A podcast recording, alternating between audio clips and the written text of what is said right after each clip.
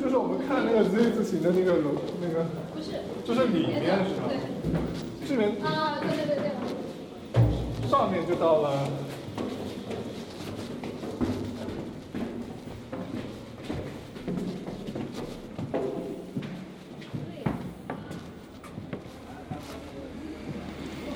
哦，哇哇！大家好，欢迎收听不太重要。然后今天我们很开心的可以请到一个嘉宾，就是 嘉宾先给大家打个招呼吧。Hello，大家好，我叫苏森。苏赞好，然后哎，大球，大球你要打招呼。哦，大球啊、大家好，我是大球。就我们其实聊得很开心，已经不想对我们刚我们刚才已经 我们刚才已经我们刚才已经聊了很多了。嗯然后苏散苏散是我们怎么认识的呢？是因为之前我们在 Airbnb 上面参加了一个体验活动，然后这个体验活动的大概的内容就是去首钢现在正在改造的那个石景山厂区去进行一个参观，然后苏散当时是我们的应该说是体验的向导啊。他同时也是首钢集团的改造项目的一个对接的建筑师，我不知道这样说是不是准确啊？就你那个基本你准确对你是认同的你要不就介绍一下你自己的身份吧，先。啊，没有，就是我其实等于是呃首钢集团的一个职工，然后在首钢园区改造的过程中，充当一个甲方建筑师的一个角色，然后推进每一个项目从前面的设计到后期的施工的一个完成。简单来说是这样一个工作啊。对，所以这次就是因为我们在这次体验当中感觉非常的棒，然后真的是刷新了我们很多之前对于比如说废弃钢厂的一些印象吧。然后啊、所以我们非常想把这个体验分享出来，并且也想谈一谈我们在这次体验之后的一些想法。嗯，所以。我们来先说一说首钢本身吧，就是首钢过去是什么样子的？嗯，好，就是其实首钢嘛，毕竟那个什么，有个首首都钢铁的这个旗号，它就是算是一个钢铁巨人吧，算是北京的一块儿钢铁的第一块金牌。嗯，它曾经其实炼炼铁量、炼钢量，呃，这些业绩啊，肯定是在全国排到第一过的。但是，事实我们看资料也是，对，对，它曾经是排到第一过的，就是它其实是很厉害的，特别是在钢铁行整个钢铁行业，嗯、首钢的地位是很就是很显赫的，嗯、只是那个时候就是很有很多的生产线吧，呃，然后可以产什么钢材啊、线材啊，包括什么汽车的那些外皮呢，平常会用到的那些钢笔，它一些笔尖儿什么，就是这种这种特型的钢材。这种，对我们还有特钢公司，就是它的业务范围就其实覆盖是很广的，但它是只嗯好像还有是什么半导体厂，就是对，还有什么无取向钢、硅钢、硅钢，这个就属于新型的钢铁材料了。因为就是首钢其实非常广泛啊，它有自己的研究院，技术研究院会去不停的做一些技术和材料的一些创新，然后再应用应应用到它的钢铁的一些一线的生产中去，包括工人的一些手艺上的一些呃改善和高效的提高，然后。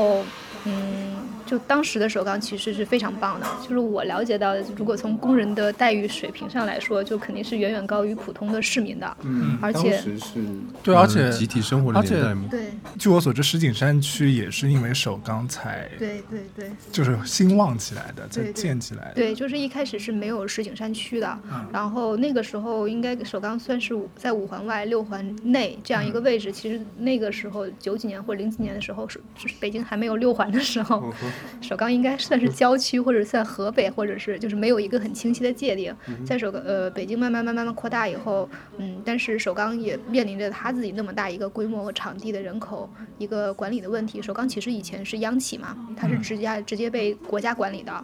所以就是没有存在北京市去管首钢这个地方划分的一个问题。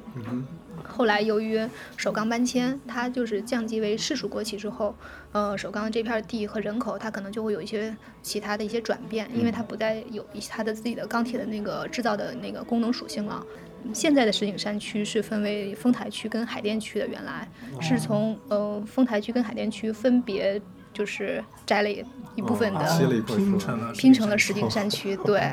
对，所以它是为了统一好管理这一片土地、人口啊相关的一些。所以我猜石景山区当时应该就是绝大多数都是首钢那边的工人或者是家属在那边居住，然后那边有很多居住区，包括因为这次我们去看首钢整个的那个。厂区空间就像一个小镇子一样，它什么都有，有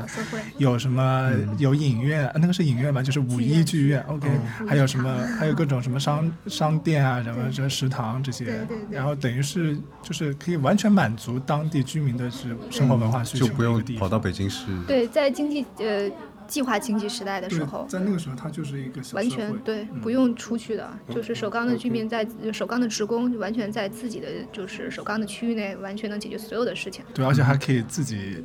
发电、自己净化水。对对对，什么都是能源设备，像首钢有自己的发电厂和发电设备，还有自己的水厂，还有自己就是因为它产产那个产钢产钢炼钢的过程中就会产生一些煤气。像他自己呃供热啊煤啊这些东西他都是有的，所以他不用去跟城市的一些供暖供热供水的设备去接网，所以自己全部都能自给自足。到目前为止，这个功能仍然存在，但是在首钢慢慢在呃转变改造的过程中，这些功能会慢慢会被北京市的这些市政管网所那个替代啊。啊，哎，我看它就是。他不是零八年搬迁嘛？对，这个事情可以讲一下。嗯嗯，是是讲一下。对，就是从零九年，呃，那个我是直接顺着时间线往先往下说吧。就是其实首钢最厉害的时候，我的印象里啊，听他们说的最多的就是就是九零年前后，那个算是首钢最鼎盛的一个时代。那个时候首钢的规模啊、产量啊，包括人均的一些呃收入什么都是最高的。后来到零几年，就零零年左右的时候，有一个事情就是北京申奥。后来是北京申奥成功之后，北京市政府就在想，那那个是既然申奥成功了，我们肯定在零八年要以一个最好的面貌去面对世界。但是当时北京的那个污染问题就已经出现了，然后首钢作为北京市区最大的一个钢厂，它是整个污染最严重的一个部分，所以北京市政府就跟首钢进行了一个谈判，就是呃希望首钢在北京市区的这部分钢铁产业全部停产。但是，呃，当时并没有想好跟首钢一个什么样的交代，毕竟当时首钢的员工有上万呢。哦，就当时其实，在让它停产之前，还没有想好要怎么处置它的，不是说处置，就处理它。对，就是具体的这些工作是没有一开始就想好的，是在双方在不停的谈判的过程中，会嗯最最后决定出来这样一个现在我们看到的解决方案。所以就是在零八年左右的时候，首钢呃不是零八年左右的时候，应该在零八年之前。对。然后零三年、零四年首钢就开始了大搬迁。呃，曹妃甸的那个首钢叫什么？金堂公司，它其实是点在唐山那边吧？对，它其实是填海造陆造出来的。真的吗？对，几乎是把北京的这个园区一比一的复制了过去。一比一复制，规划也是。但那些设备什么都是新的吧？对，因为这边的设备是搬不过去的，所以这个等于是在零八年之前，首钢整个。钢铁行业就搬迁到首那个北京以外的地方，对，然后从高速公路上从北京过去都要三个小时开车，是这样一个距离。所以刚好在海边。对，所以我就想知道他搬迁以后，那这些员工他们是怎么样了呢？嗯，就我现在目前了解的情况是，他当时的员工有三个途径吧，一部分员工就是继续在自己的岗位上，他可能需要跟着首钢一起。迁去曹妃甸儿的金堂公司，就周一到周五要去那边工作，周六日可能才能回北京来跟家人在一起。然后第二种呢，就是嗯不想那么远，不想跟家人分开，那他就可能工作年限也比较久了，他就直接跟首钢签一个买断协议，那首钢一就给他一笔很大的钱，然后他就可以自己去再选择其他的工作或者是其他的生活方式。第三种呢，就是转型。他不再在首钢做钢铁相关的一些原来的做职业了，他呃，比如说首钢还有其他的一些呃物业服务公司，他可以转型去做物业的一些管理人员，或者是保安，或者是其他的一些工呃工作。然后这样子的话，等于说是首钢的那些原来的厂区，包括设备，等于是完全的留在了石景山那个原地。然后在这个时候。国国家又又开始了有一个什么样的想法？就是首先他可能是先放在那边放了一段时间，然后后来可能经过什么样的研究，然后又决现在决定要改造了。这这中间发生了什么呢？嗯，这个是呃具体的事情我可能就是因为没有亲历嘛，不是特别清楚。但我目前知道的就是，因为整个首钢所占地的规模非常大，然后原有的人人员规模也都非常大，然后首都它有自己的一个功能定位嘛，它不可能单纯把这么大一片厂区就空置在那里，就不做任何的事情。就是政府也成立了那种领导小组来研究，说我这块儿地要怎么办，然后首钢应该怎么办。嗯，然后当时这片厂那个这片地，当时也经过了好几轮的研究，也有跟五个院士，像马国新，呃，张锦秋、程泰宁，呃，就是比较资历很深的一些那个建筑师，他们都就是地位都很高吧，在建筑界，还有包括那个刘国英老师，也对整个首钢做了一些工业资源的梳理。然后其实我们也做过一轮一轮的那个就是。价值判断吧，说啊这里边有什么会很有价值，我们要保留下来，或者是我们能干嘛？所以这个地方现在定位呢是想做一个城市复兴。如果全部拆平当一块平地去做，对它原来的样子，包括首钢呃自己人的一些情感上都是不太能接受的，所以就会做说那就做一个改造，在原有的基础上植入新的功能，但是还要有原来很有价值或者是呃资源性很高的一些东西保留下来给后面的人看。你来的时候有参与过这种调研活动吗？呃，我来的时候已经很晚了，就前期的调研基本上都已经结束了。嗯，然后最早应该是在一二年的时候就出了一版控规控制性强基规划，就是想以这版控规去控制整个一个片区的落成。你说的控规是北京市的那个控制规划的那个对市政规划方案是吗？呃，它不仅市政是市政，它涉及的层面非常多，就不仅就是从城市层面啊，就是这个建筑单体的一个这个地块的。那个红线道路有哪多从哪儿走，然后道路的那个这个地块的边界容积率、绿地率，还有它的那个建筑高度、建筑密度这些东西会控制在里面。好多专业术语，我感觉我们就是如果是没有 建筑相关背景的知识的听众，可能都听不懂。没有，就是简单说的话，就是会规定好这个里面有多少条街，每个街和街之间建一个多高多宽。嗯的一个房子，然后这个房子大概的使用面积和功能，对，嗯嗯，对对对，然后包括公共空间，比如说都要有什么树啊，都要推一米啊，这样子的细致的东西。当时也还做了很多专项的规划，包括交通啊，还有地下管线啊，还有一些城市风貌啊等等，嗯，还有绿色绿色建筑。嗯。然后这个这个规划，我相信应该是有一个指导的原则和方案的话，就比如说什么要保护，什么要可以改，什么要可以拆这些的。这个我们放在后面来说。然后我们先来说一说我们当时看到的一些东西吧。就，啊、呃，刚一进去可能是几个大大的那个是那个对，那个是混凝土的一个桶仓是吗？然后对，那个那个是正在施工了已经。然后再往后面就是北京冬奥组委会的那个办公场地，对。然后接下来就是一个，也是一个正在施工的一个钢铁博物馆。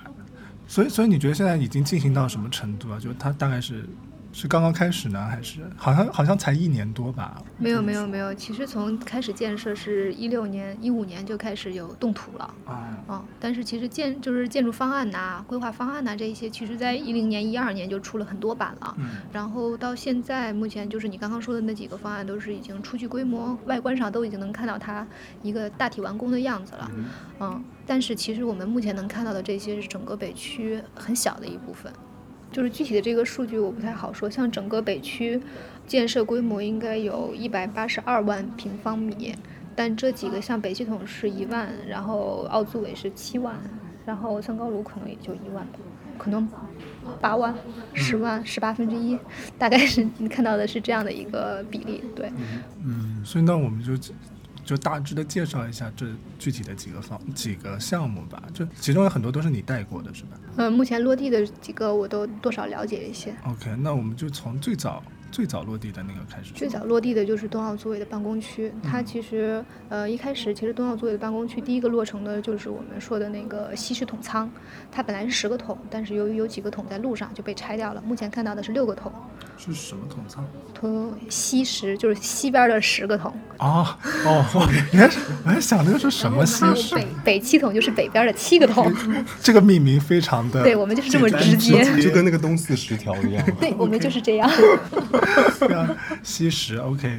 那那个桶仓拆掉了很多呀。对，拆掉，因为是为了就是给那哦个对那天磁浮铁不，路去对对对，留地是吗？不是给那个不是给磁浮铁路留，是因为我们可能控规本来这样有条路，市政道路，就是规划上的规划市政道路，它有的在路上。大概听说的意思是说，可能十个桶太多了，没必要要那么多，我们改六个出来有就有它那个一些规模和样子就足够了。然后把它拆掉之后，还留一些或者场地或者是门口的一些那个缓冲空间。嗯，大概是这样，对。然后那个是那个一开始我们做统仓的时候，应该是做过设计竞赛的，做过很多那个方案的对比，但是当时并不确定这里做具体什么功能。所以其实并不是说奥组委说我现在要在这边建，然后你们才做，而是你们一开始已经开始有改造方案了，然后在想是什么单位可以进驻过来。对，是这样的。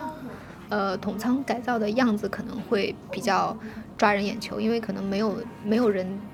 就是国内或者国际都没有人把统仓改造成那个样子。对，后来也是比较呃，就是有政府的力量吧，然后说奥组委要入驻，我们才大规模的启动这一片区的整个施工。一开始并没因为没有在落地的功能可以进入之前，我们的这个施工其实是相对谨慎的，因为建成之后它其实没有没有人用呢，它其实意义就是不大的。然后后面还有像就是再后来我了解启动的就是三高炉，就是你呃刚刚提到那个钢铁博物馆，啊，对，它是第二个启动的。那个真的非常震撼，对对，因为那个高炉，我觉得那个高炉整个看起来就非常像一个雕塑一样，就远看非常也有点像游乐园的那种什么。主要可能是因为上面有那个传传送的对皮蛋通廊，然后那个东西就非常像云霄飞车的那个轨道。因为它是一个通廊，所以它可能从这个仓料仓，然后又通到那个高炉，然后又通到那个炉，然后又通到那个地方，就是它整个是一个连通了各个建筑的一个状态。一个连通的体系的。对对对，所以那个确实非常震撼。然后那个三高炉是要改造成一个大型的钢铁博物馆，是吗？对，而且它有那个，因为高炉它本身的那个边上临着一个水池子，嗯所以我们不希望它哦，那个水池好像还特别重要。对我之前我之前还觉得那个水池就是一个啊，就是一个冷却水的一个晾水池嘛。然后后来看了一些资料，发现它好像还是最早的一批工业遗存。对，所以难怪那边还有九个龙头。九龙喷水啊。对，那个龙头真的就不是我们的水龙头那种龙头，是那个 literally 的那种龙头，就是做成了琉璃的那种龙头的样子。就很有，就是那个民国或者对，当时可能确实是有这样子的文化的审美。嗯对，所以就是接着说那个水池，嗯嗯，因为水池在那个三高路就在水池的边上，就是但是三高路本身它自己并不能完成一个建筑功能的一个空间，它会有一些附属的建筑加出来，但加出来我们不希望破坏高炉跟水之间的这个完整的关系，就希望高炉倒映在水里，我们在水的另外一侧是能看到一个完整的两个高炉的，所以不希望新加的东西把这个高炉这一面挡住。所以我们的新加的附属展馆全部都是覆土建筑，是摁下去的，全部在地下。然后对水池子，我们也做了一个呃大胆的一个想法，可能这个跟很多专家是不一定会呃会觉得这是一个好做法，因为它有一定的风险性。就是我们水池子原来深是五米，我们把下面四米的空间做了一个地下的呃停车场，上面一米左右去放水。这个也是因为它停产之后，如果继续保留五米深的水的话，后期的维护成本费用也很高，而且没有那么大的必要性，因为它已经没有说冷却水这个功能在。如果单纯作为景观水池的话是不必要的，所以我们对它进行了一个建筑改造。然后这是第二个项目，但其实这个项目因为在推进的过程中有很多技术难点，所以它的施工会相对很慢，而且它没有那个一个。就是 deadline 啊，没有一个东西卡在后面。就比如说像我们当时，嗯，奥组委就是已经要已经要入驻了，那我们肯定是要尽快把这些全部都做好，让奥组委能用。但是因为三高炉它我们是做自己的博物馆嘛，这个并不着急说我怎么做好啊，就是时间上没有那么紧，也不能说很充裕，所以相对来说它就会比边上的两个项目的时间完成上会稍微慢一些。嗯，再后第三个项目，我的印象里就是属于国家体育总局的一个冬季训练中心，冰壶、花滑、短道速滑跟冰球四个运动项目，每个运动项目一块冰。然后是当时我们也带着国家体育总局的那些冠军们去，就是运动员们去挑过场地，就是因为首钢自己有很多很大的厂房，那些厂房长宽高都。你是说还没有改造之前就带他们去挑吗？对，不是改的，不是没有改造之前，应该是在一六年、一七年左右的时候，那个时候奥组委已经入驻了，然后可能是已经做了一个比较初步的一个修整整修。呃，没有，其他的那些厂房都还是在一个维持它没有安全隐患的状态，但什么都还没有做。哦，设计也没有做。对，什么呃，对，具体的设计可能会有一个概念方案，因为当时要配合规划嘛，然后会要摆一摆，说这个地方怎么合适。后来就是国家体育总局说，那我们要建一个很大的临时的训练场馆。因为他们正式的训练场馆可能要三四年后才能建好，他们有过渡期的场馆，所以就说过来挑一个，刚好我们这边有很大的一些厂房，说那不如刚好就利用一下，也会比你新建一个场馆什么的会有特色，而且更就是成本啊什么都更更低一些。嗯，最后他们选择的是我们呃北区的叫原来叫配煤间，配煤间，对我们也叫精煤车间。就是它就是把煤精炼的一个车间的一个过程，对，那个那个车间，当初我记得长是两百一十六米，所以它非常长，然后宽度也是比较宽，足够它那个。冰场的一个改造，就冰面放进去。那个冰面，你当时介绍的时候也是非常的神奇，我觉得，就是它好像有一个什么很高技术的一个东西，是不是可以就不作为滑冰运动的时候，就可以作为篮球？啊，对，它它可以去做一个功能的转化，是吗？对，就是就是，比如说，其实我们造冰是要造可能一一两星期、两个星期左右，冰造好之后化冰呢要更久。然后再造冰成本很高，对。但是我们觉得，如果单做冰场的话，它可能功能性上不够那么多样化。然后现在像五棵松的那个凯迪拉克中心也有这样的功能，它就是在冰面造好之后，冰面上铺上冰被，铺上冰被之后，再有那个机械的那个板铺上之后，上面就可以改造成一个篮球的一个比赛场地，对。然后还有一个就是我们都特别喜欢的那个那个酒店的改造项目。啊，导班宿舍，导班宿舍它其实其实是属于那个奥组委办公区的一个完整的项目的。哦，真的吗？对。那个倒班宿舍不是洲际酒店的，对，它只是后来奥组委没有用到这么大的范围。哦，你是你是说最开始就已经开始去改造它了？对，它也很早，它应该也是一四年、一五年的时候就已经在做了，很早。嗯，然后它只是后来就是我们想把一开始讲是做，就它这个名字也能看出来，它叫倒班宿舍，就是比如说上班的，就是工人的一个工人宿舍的那种。对，想做一个宿舍，就是职工，不管是要但那里面怎么会有职工宿舍？怎么会有那么巨大的那个？钢桶一样的东西，就是我们上去，就我们去酒吧，然后里面不是有一不是不是，它本来不是导导班宿舍，它本来是那个三高炉的呃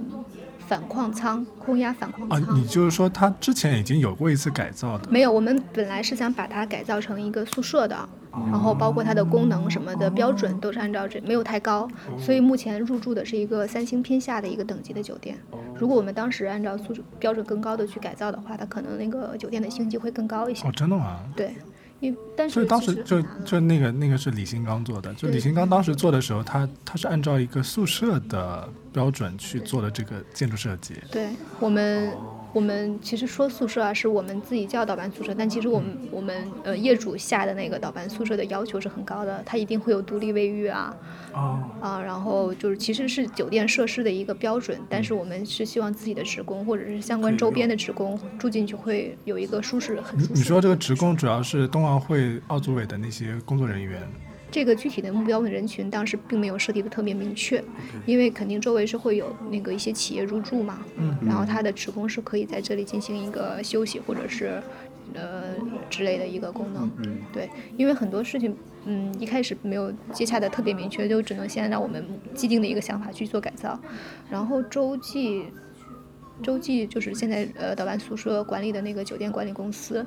它应该是今年还是去年才谈定的，但是其实我们在去年之前就已经全部都落成了。嗯，对，所以它是后来才呃入住，然后才进行管理，然后今年已经正式对外开放营业了，就可以去入住，那里很感受很不错啊，推荐。对，那那个确实非常不错，我觉得那个因为我我本来就对这种建筑改造没有那么多的知识嘛，然后听你介绍，就他把顶上就是掀掉以后，重新加盖了两层在这上面。其实，其实后来发现有很就是其实很多建筑大师都用过类似的手法去做这种对啊、对老建筑的改造啊。然后它那里面有一个特别令人印象深刻的，就是它有一个本来应该是什么通风管道或者是之类的东西吧，然后他把中间等于是削断了，然后里面又做了一些酒吧空间什么的，就是哦，那个就是应该是个漏斗，对，你可以进入那个大漏斗里面，然后然后中间有一个很长的桌子，两边的那个漏斗它还有原有的结构的对，它还有设置那个板，然后那个板据说可以放葡萄酒之类的。对，嗯它，那就是一个天然的酒酒架。对嗯天然的，哦，我觉得里面很对，而且而且据说里面还镶嵌了什么空调啊之类的这种设备。就各种管道对就觉得电电器的是。进就有个新旧的结合。嗯，因为那个东西真的特别巨大，一般不会出现在新造建筑里面有一个那么巨大的一个露出式的那种结构。而且而且我觉得很好的是，它里面那些铁皮，就是生锈的那些锈都还在里面，就很粗犷的那那个表皮。原来的东西是它原来那是些精致的东西，真正的粗犷建筑风不是做出来的那种。对，就是本身建筑自己有的东西的风格就特别鲜明了，然后建筑师的态度也特别好，说我没有去抹灭他这些风格，做一个我自己想做的一个什么东西，而是他尊重了原有的风格，而且把这个风格的特点放大了。对对，然后，然后那个楼里面我还特别喜欢的一个，因为他把上面顶掀掉了嘛，然后整个有一个等于是非常巨大的一个中庭对，然后那个高层又很高，就整个那个光可以洒进来。它不仅有自然光，它还做了自己一个吊顶的灯那个灯做的还特别玄幻。它自己的那个光也非常美。对对，嗯，然后那我们再说一下那个，就是我们后来最后一个项目，就是去爬那个高炉的那个高架的那个吧。其实我还蛮担心带你们去爬会有危险的。对对，因为那个好像上面有很多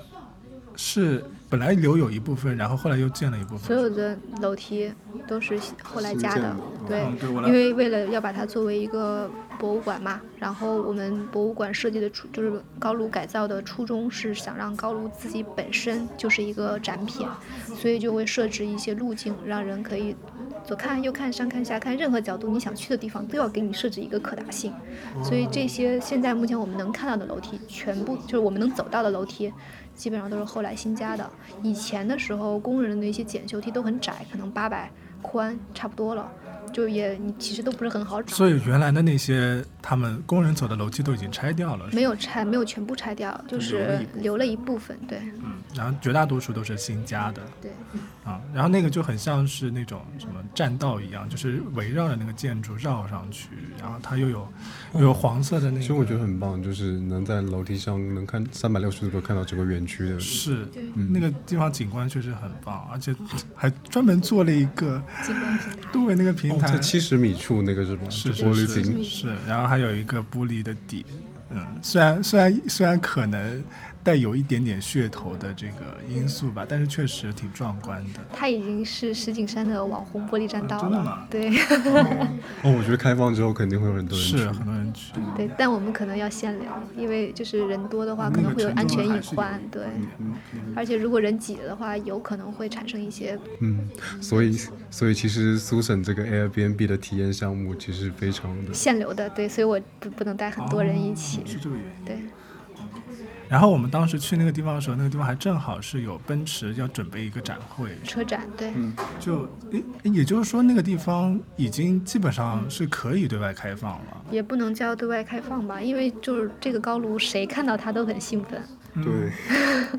就是你们的感受应该很很明显，就是见到它我就哇，我好想在这里干对。就是在北京确实是很少见到这样子的建筑。哪儿都见过，就是在整个北京，就哪怕最最最早最早出名的七九八都看不到这么震撼的一个东西。是，对，然后其实三高炉并没有开放，但只是每一个来，就假如说我们的客户来到园区，他们看到三高炉都特别兴奋，总然后就想借用一下这个地方。嗯，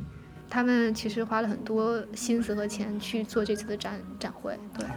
对，想要把这个空间的是周末就会开展。对对对，这周五是第一次去，三高路不算是第一次亮相，但算是第一次使，就我我的印象里正式使用。对。OK，而且它那个里面，它我们来描述一下那个空间啊，就它是一个特别巨大的一个倒漏斗的一个形状，然后进去了以后就是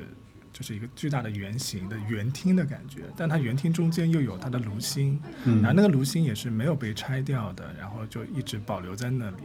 嗯，然后绕着那个圆厅，你可以去做很多，就就未来肯定是做博物馆的这样。对它那个炉心，其实绕着那个炉心周围是有很多原来的那个炼铁功能的，包括它那个沙沟，还有那个、呃什么一些铁水儿会流过在那儿，还有那个原来的布袋除尘就在那儿，它的那个东西出来是会储存。哦，你刚刚说的那个布袋除尘，它是一个炼铁方面的术语，它是一个除尘的一个工艺，是吧？对对对对，就是会把铁料之间的那些灰尘去掉，让它的那个燃烧的原料更为纯净。嗯那个炼铁的话，会就是减少一些浪费。对，就是它就是周围其实将来等它的那个布展的流线和那个策展完成以后，它的每一个功能是会呃明晰出来，是梳理出来的。因为现在还没有在完善嘛，还在它的一个土建工程的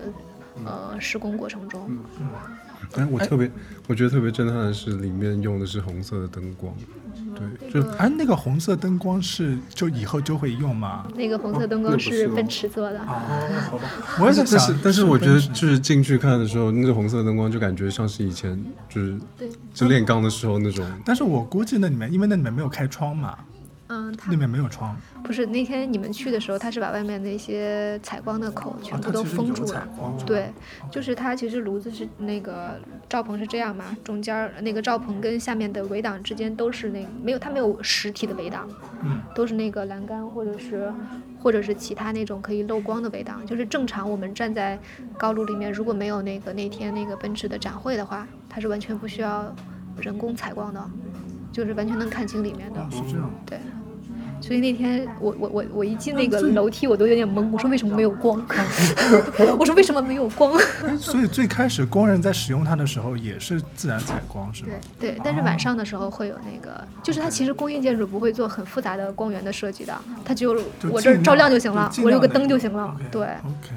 嗯，然后它的外面还有一些附属展馆，是吗？对对对，因为它可能因为本身那个东西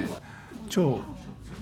反正它不是人用的东西，对吧？那个建筑不是对，它其实主要是给工业。对，它是放那种大型的，它就包裹或者保护住那个中间的那个那个炉心儿炉心的，对，所以其实给提工人提供的是工作平台，它并不是说让人在很在里面多么舒服或者是怎么样。所以确实改造成博物馆，可能它天然的那个观展的，就是布展可能就不是有那么好，所以后面又做了很多附属的展馆去补充它的这一方面功能。嗯，就是我们呃，就是就是因为这个空间内它只能看到本身的东西，嗯，很难说我在边上再布一个什么小模型啊，布一个什么图片啊，这样的会扰乱就是大家对它一个纯净感的感受。嗯所以我们把所有跟高路没有关系关系不是没有关系啊，就是它的附属讲解的，比如说历史啦、模型啦、炼铁工艺啦，怎么一个总流程啊，这种讲述性的或者体验性的内容，全部都剥离开它。让人在里面更纯净，就像你们进去之后看到它就哇，也没有周围其他东西可以干扰你。所以现在已经有那个就是观展的方案了，是吗？呃，观展的具体方案可能还没有，但是，嗯、会有一就是建筑师在一开始做建筑方案的时候是这么设计的，但是策展公司肯定还跟建筑方还会有自己的想法？对，就是上呃今年的威尼斯双年展的时候，我们三高炉有做一个注意的城市复兴展，在威尼斯作为一个独立展览。嗯、就是我们是有一个首钢博物馆的筹备小组的，他收了很多那种历史的一些痕迹的一些物件儿，包括什么呃。那些小的旧的一些原来使用的里面使用的一些呃杯子啦、人呐、工具啊，对，一些这些东西都是老物件，他们收集起来的。然后当时我们在威尼斯布展的那个场景，也是一一个八零年左右的一个建筑师的一家，就是因为首钢有自己的设计院，就以他的一家的一个故事故事线来布的整个高炉的那个历史记忆的那个嗯展馆，因为他可能是一个高炉的设计师。现在三高炉的设计师还还在，还在啊，还在。其实他没有很老啊，他因为三高炉大修是九几年修的，我我很好奇啊，这种做这种工业建建筑，它你你们会称它为建筑师吗？嗯，我们叫可能总首首首钢设计院叫什么总师，哦，就他只是专门去做这他方面的。是做工艺流程的。哦，那他不是建筑学背景出身的吗？他应该是钢铁，就就是工业背景嘛。他有有它可能更偏具体，我不太懂，就是可能更偏结构或者怎么样一些，建筑学的背景会弱一些，对。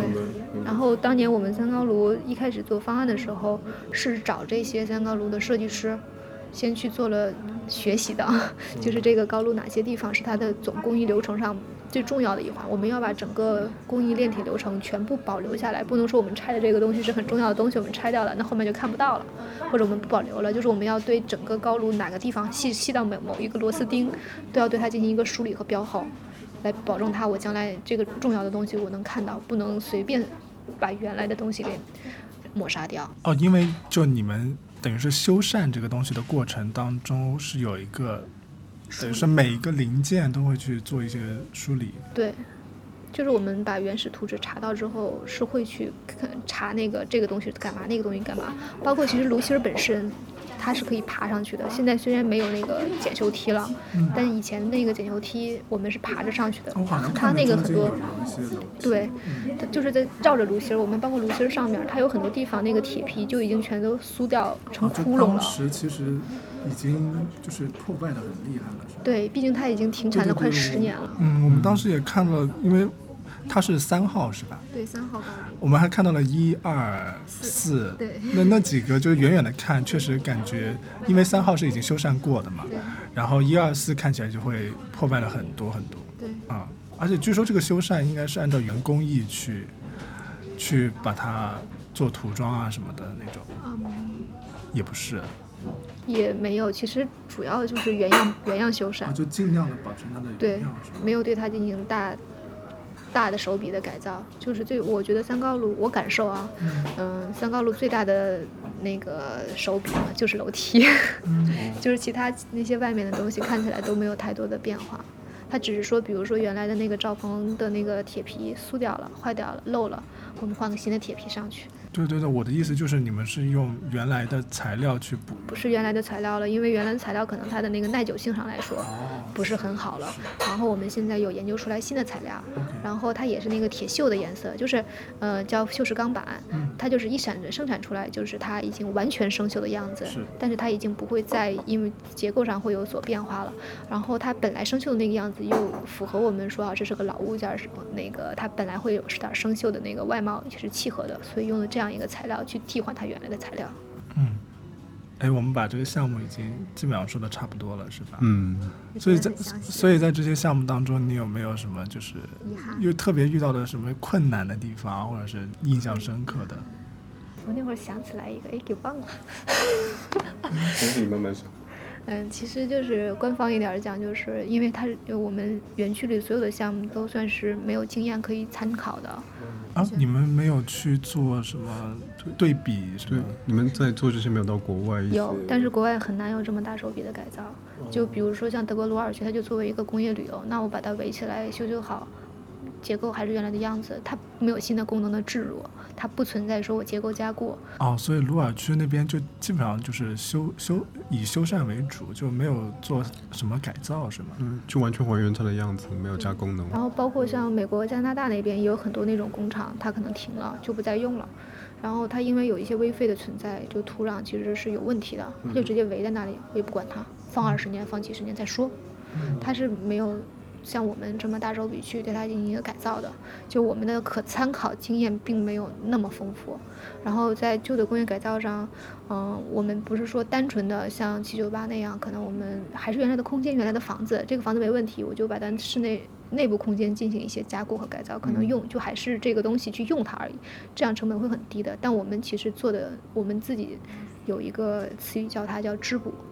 新的和旧的要织补在一起，是嵌在一起的。那我旧的东西，我得先去看它还能不能用。如果不能用，我对它有个加固。那新的结构和旧的结构之间还得联合起来、结合起来，然后成为承载新的功能进去。然后这样的话，它有很多东西是，嗯，还包括它不是它不是说我一开始设计全部都能预想到，就设计师是不可能从一开始我做图。在现场能够完全落地的，嗯，对，它可能有些结构上面的问题。对，比如说坐到那儿了，他发现啊，这个地方可能跟我一开始预想的不一样。它跟一开始你白地上一片空白的地上新建一个房子，你建什么样就是什么样，是没有任何问题的，就不可能说我这个图是画成这样你建不了，不可能。但我们旧改就会有这种问题存在，包括地下管线，就比如说我们挖基础。那个像我们做地勘的话，肯定是取点，不会满布取的，可能就是十米、二十米一个点去取，并不会说整个地下的空空间都已经完全能探测到，就是包括这个地方本来有基础，结果我们那个基础可能就更深一点，挖下去发现挖出来别的东西，那个东西不能动，我们就得改方案，嗯。然后还有那个一些就是结构啊、建筑啊，还有什么的问题，都是要现场现发现才能去修正和改善的。这个难度有时候就超出就是正常的一些预期。还有就是，嗯，你说。还没想起来了，就是接了一句话，不知道该怎么说。那既然没想起来，那我们就继续往前进了。因为你刚才提到了，就是有一个织补的概念嘛，就是新和旧的改造。但是，但是因为我们我们当时去的时候，其实没有特别的去查首钢的这些资料，所以当时看到一些改造的新的建筑啊，或者是什么的，就是有新的有旧的，我们没有什么特别的感，特别的一个意识是说啊，这个东西。是不是改的有点太过，或者是改的是很好？但是后来我们发现，因为首钢它是在今年一八年，它颁布了一个就是工业遗产的一个名录，然后首钢就是正式的被确定为一个工业遗产了。嗯，所以工业遗产这个东西，我觉得应该是在西方国家是非常早就开始去做很多什么保护工作的，比如说你刚才提到的德国鲁尔区，嗯，啊，但是在中国可能。这方面它起步的会比较晚。我查到的资料是在零六年的时候，就是第六批的那个文保单位开始有了一些近代的著名的工业企业，比如说像什么青岛什么啤酒工厂啊，什么什么叉叉煤矿啊这些东西。然后，而且在同年呢，又有那个什么工业遗产保护的一些大会开始。对，今年的工艺产大会好像还是在鞍山、鞍钢举行的。是吗？对，那这个就是有一个问题了，就是既然它是遗产，那一般来说我们对那种古建遗产什么的，基本上都是保护。嗯。但是工业遗产这个东西好像和单纯的那种古城古建又有一些不同。对。对，首先它可能它历史可能比较近一点。嗯，对吧？一般来说，比如说我们之前有去看那个佛光寺那种特别老的那种古建，基本上你就是把它放在那边，就是不要去动它就好了。但是像近的这些呃工业遗产呢，它不仅有历史和艺术价值，它可能还有一些经济价值，就是它还可以就就像你说的，它可以这么一大块地，但市政工程还可以及时的利用啊，对吧？而且它可能还有一些文化的因素，就是还有一些老员工，他还有一些记忆是，而且还是一个。对，所以所以就它是一个很综合的一个价值。对。那在这样子的一个情况下，你们有想过这个首钢最后它是变成一个什么样子吗？嗯，首钢最后会变成什么样子啊？对，你们有一个这样子的一个愿景吗？其实我们嗯，怎么说？呃，一直说规划师一直在要需要扮演一个先知的角色，才能去做一个区域的规划，但其实很难的。嗯。就是。你怎么可能要求一个现在的人预想这个地方二十年后会变成什么样？所以规划基本上都是做一个二十年的规划，五年一修编，它总会要更新的。是，然后我看好像最近北京的规划总规是从零零几年到二零年的一个阶段，然后是把首钢这边划分为 CRD，就是一个城市文化娱乐区。嗯，就是这边好像是说要。做成什么滨江公园，包括现在的一些文化，像冬奥会的这些设施，之后变成有冬奥会的场馆、比赛场馆啊，然后可能还有一些酒店、商业用地等等这些东西。我觉得对于这块土地最有情感的人，肯定还是曾经在这里工作过的人，而且他们可能现在仍然住在石景山。对。所以，我个人的想法是，他的首要的服务对象肯定还是先满足当地人的各种需求。因为可能首钢本身在石景山，它原来就是一个工，等于是一个商业支柱的一个东西。然后现在它，然后现在它被移走了以后，那这块地空下来，可能大家会觉得这边缺了些什么。那么，那么我们去填补他们的这种。可能首先是填补他们经济上面的这些需求，他们的消费需求，他们的文化娱乐需求这些，然后接下来可能他们还有一些情感记忆，嗯，的东西在里面。那么，我觉得博物馆就是一个很好的载体。对对对，我要给你读一段你很关心的那个东西，就是定位，怎么说？就是我们这个片区的定位啊，新首钢高端产业综合服务区，就是我们这个现在正在开发这一片区的名字。它就是是为了落实首都的城市战略定位，统筹经济发展与城市发展的典范，需要贯彻京津冀协同发展、辐射带动区域发展的重要引擎。一开始其实我们做的时候，并没有想那么完善，包括一开始的规划。并没有想到产业啊、商业招商啊、定位啊、客户啊这些都没有那么完善。对，这个好像也是你们边做边去谈的。对，也是慢慢完善的。后来我们也是在近一两年才做了一个产业规划，就是每一个片区需要呃引入什么样类型的产业，然后产业具体下面还有什么样的客户群和商户，都一点一点去完善的。但这些都是呃超出我的专业范畴的。那个，但是我们我具体并没有特别的了解到我们这个产业规划的内容。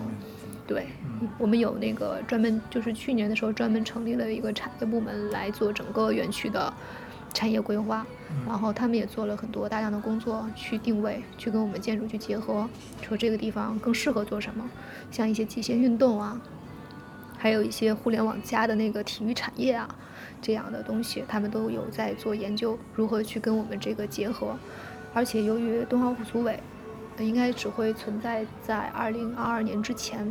在二零二二年奥组委就是那个冬奥会结束之后之后，奥组委应该就已经完成了它的使命，就不再存在了。是这个也是我有点担心的，就是你看现在可能啊，奥林匹克公园那边，嗯，当时有奥运会在的时候非常热闹，但是现在我不知道，可能是因为那边。广场太过空旷了，或者是那边没对那边没有太多的就是配套的设施，然后那边现在看起来还是有一点冷清的，就是只是偶尔办一些展啊，办一些什么比赛，还会在那边。就确实感觉，虽然当时看到冬奥会的时候，我们就想啊，这个东西确实国家力量它可以很快的就带来很多的人流量还有关注度，但是可能因为这个东西热得快，它凉的也快，对，凉的也快。所以，那之后要怎么办？我觉得可能也是需要去。就是我们现在的园区的开发，呃，不是所有的项目跟冬奥都沾边儿的。像那个现在奥组委用的那个是办公区，奥组委如果不用了，我们可以租给其他的人。就它不存在还会有空旷的这个情况，嗯，然后关于有一个比赛场地确实落在我们那个冬奥会的比赛项目，叫单板滑雪大跳台项目啊，那个大跳台也非常的 fancy，对，什么它是有了一个呃敦煌壁画里面的飞天的概念来做的那个方案，对，所以我们现在在做大跳台的方案的时候，有一个赛后和赛时的规划，哦就是它。对，我们在做这个事情就已经有一些那个经验在做借鉴了。就我们赛时的时候，它会是什么样子？做那些东西，大部分都是临时的，顶多用一年，因为一二一年的时候还有一个世界杯要在这里举行，二二年的时候才做那个奥运会，所以他会举办两届比赛。但是那些设施呢，可能就是临时的。奥运会结束之后，一些一些安检口啦，或者是呃运动员的一些休息的场地啦，可能都是临时的就不再要了。我们会有一个赛后规划的样子。很多场地是只供比赛的时候用，那比赛不结结束不用的时候，我们就会恢复成绿地啊、停车场啊，那边还是有一个办公区啊，或者是体育家的一个产业的一个问题。嗯，还有一个就是因为它是遗产嘛，所以我们并不知道你改造到什么程度才能算说是保护了它，改造什么程度说是有一点。破坏对破坏了它，所以这个东西你们有一个很明确的就是原则吗？我们的原则啊，哦，想起来我刚刚要说一个遗憾的那个事儿，就是原则这个事儿其实并没有，它是一个摸索的过程。嗯，因为谁也不知道，就是七九八一定好吗？七九八我觉得就不好。对，就是谁评论它都有不同的角度。因为七九八我觉得它就是。我们在北京也是从念书时候就在了，七九八也去过很多次。但是讲真，我并不知道它原来是一个什么厂。就你去了以后，你会发现啊，厂房是在的，那个建筑文化都没有。对，建筑是的，但是你看不到它和之前有任何的关联。它里面现在就是变成了艺术家，它就是壳，就是个壳。对，它就是只剩下了一个壳。那么，我觉得显然。曾经在那边工作过的人，肯定也不会对那边现在有什么情感的一些寄托。对，所以我觉得工业遗产这个东西，它就是有这样的一个责任的，就是它需要去呃让那些人还有情感寄托，并且可能会。我们像像我们被你带过去，然后你是从那些老员工那边听讲了很多当时炼钢的一些故事，然后我们又从你的口中去听讲这些东西，然后我们听完以后就觉得，我们对这边有了更深的了解，然后觉得好像很想要做一些事情去帮助他、保护他的这种，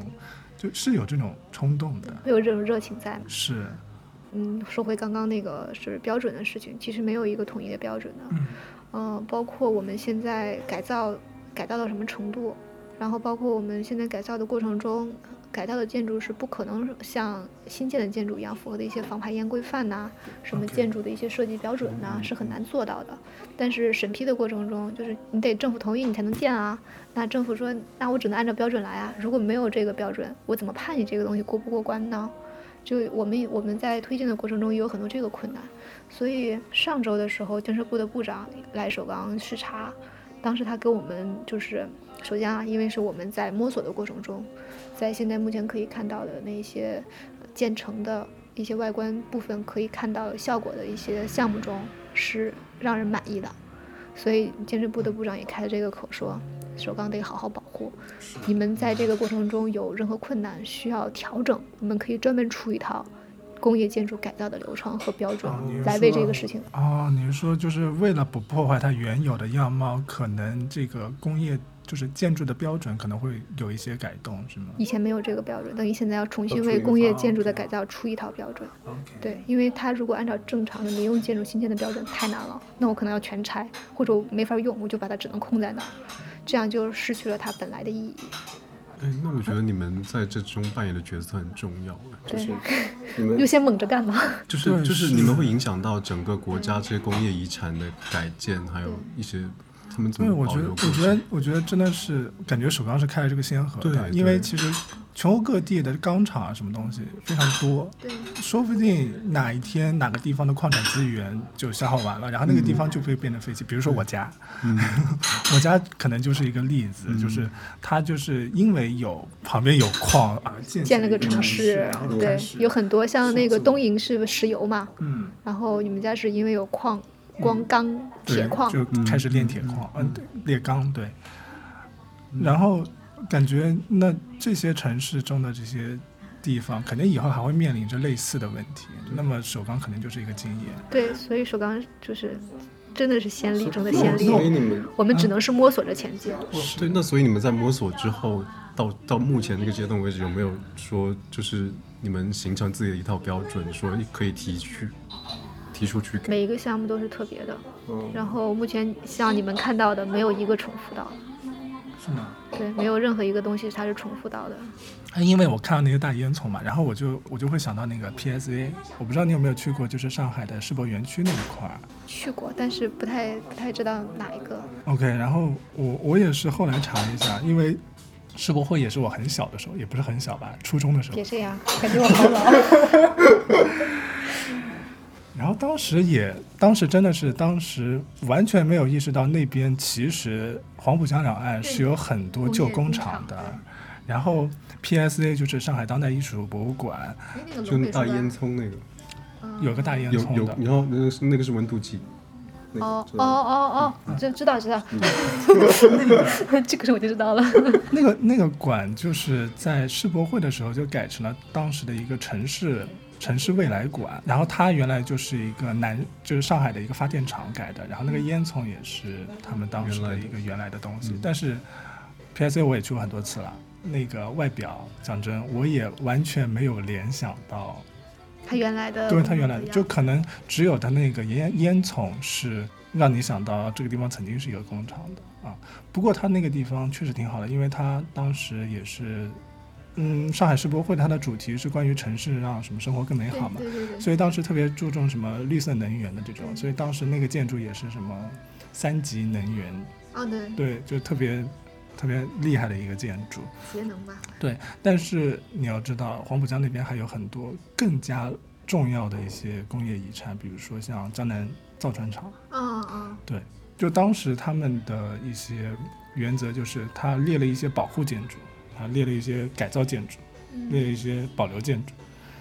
其实大概的意思就是有一些东西是一定要保的，比如说江南造船厂的一些重要的东西，然后有一些东西是可以改的，嗯但具体改成什么样我也不知道它的标准是什么。嗯然后有一些东西可能就是可以拆的，所以你现在看到那边世博园区，反正我基本上联想不到它曾经的样子了。可能改的太嗯大刀阔斧。嗯，所以我现在看很多人写一些文章，也是会去反思这件事情。可能当时确实，因为世博会是一个很紧的任务，对然后当时也没有很长的时间去考虑这个东西到底要怎么样去把它保护下来。其实我觉得就是一个规律嘛，包括北京城，嗯，北京城是当时抗日战争和平解放多么难得啊，没有伤到任何一个老的建筑啊、胡同啊，全部都完整保留的。现在我们什么都看不到。是，然后现在我们才就是建国这有七十年了，我们才开始反思，老城是要保护的。我们现在不停的把东西城区作为历史文化保护区，然后每一次的改动都会做很大的论证和研究。是，就我们肯定整个的就是人们的意识啊，就，是确实是是要在时代的变化中才慢慢更新的。是，可能当时就一五计划、二五计划的时候，就是大家都说要要建钢厂，可能那时候就破坏了一些古代的建筑。然后现在可能要城市化发展，那原来的那些旧厂房可能又变成了一个牺牲品。对，对，所以这个东西就是，嗯，哎，所以我我想特别聊一聊，就是那个博物馆，就是钢铁博物馆这个东西，因为因为是这样的，就是我我之前也听了另外一档播客，然后就是他其中提到了一个美国的一个铁路博物馆啊，高个铁路县公园，呃不是高县公园，是在佐治亚州的一个。那那个那个是一个他们可能是就南北战争之前最大的一个工业，也是一个工业遗产。然后那块地方就是被改造成了铁路博物馆。然后我当时听的那个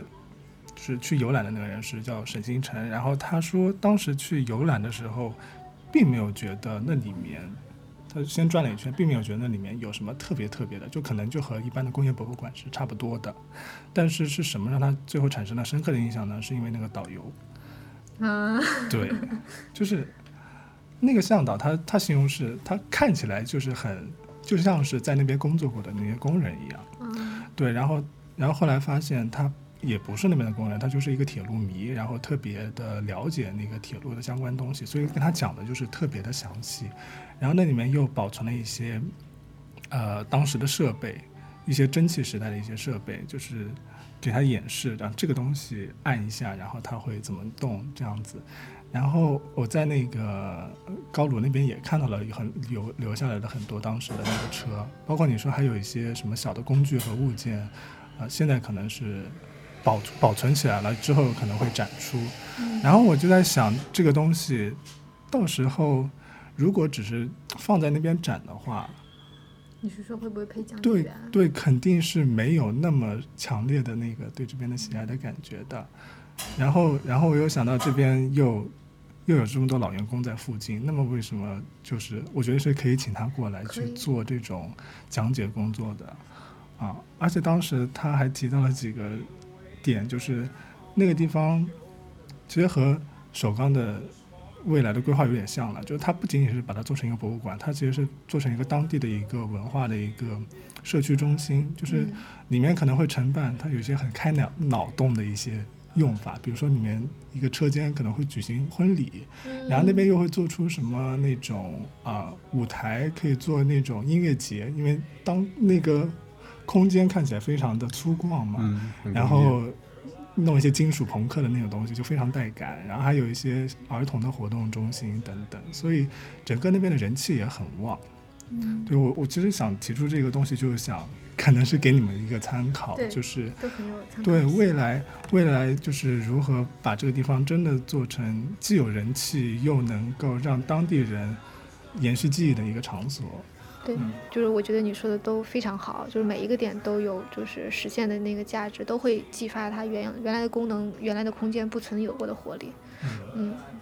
极致工业改造、单体改造这种东西是很多的，这个经验是很足的，就是全球范围内有很多这样的。但是这么大规模片区，然后分步启动，然后分远期、近期，然后跟产业，就是它已经不是单纯的说我建筑师可以做的事情了，它可能上到政府，到那个什么规划院，然后到我们那个开发商，到什么建筑师，再到周边的市民，都对它有一个期待和一个改善，所以它相对会复杂一些。就我们其实，在建筑单体上的困难，不如在整个园区的规模上的困难。嗯，当然，当然，当然，因为首钢，我觉得它和其他的那种不一样的，就是它，它其实就有两个层级，一个是整个城，等于是一个街区，它是一个街区，同时又有很多单体建筑在里面。对对。然后，然后因为工业遗产这个，我之前查的资料是，它是被划分在文物保护那种，就是文化历史遗产的下面的，就是它的整体的保护原则其实是，嗯，顺着那个东西来的。嗯。然后，因为呃，历史文化遗产是有三个层级，比如说古城，然后古街区，然后古代建筑，就它是一个城区建筑的这样的一个层级划分。然后，然后首钢这个就是既是区又是建筑。嗯，对对对。那最后，要不你来打个广告吧？因为我我们都非常喜欢你的那个 Airbnb 的体验，是的，是的，是的。你要不来就稍微介绍？这周都没人订，好伤心的。真的吗？真的，一个都没有。我都推荐我同学。对对对，一定要推荐一下。就是欢迎大家，如果你在身在北京或者要来北京玩的话，就是在 Airbnb 的那个体验的那个 tab 上面有一个。我上次看你是第一位，对，就因为大家 对。然后你好像也是少有的几个关于设计主题相关的一个体验，对。然后就有 Susan 的那个首钢，你那个名字叫什么？首在首钢老工业区体验什么工业改造之旅吧，还大概是这样一个名字。对对对。有点绕口。我们把链接放在那个。对，链接要放在我们的 show notes 里面。啊，好爱你们，谢谢。对，然后那我们就今天就到此结束。好的。那就是感谢大家的收听，然后。啊，我们下一期再见吧，拜拜，拜拜，拜拜。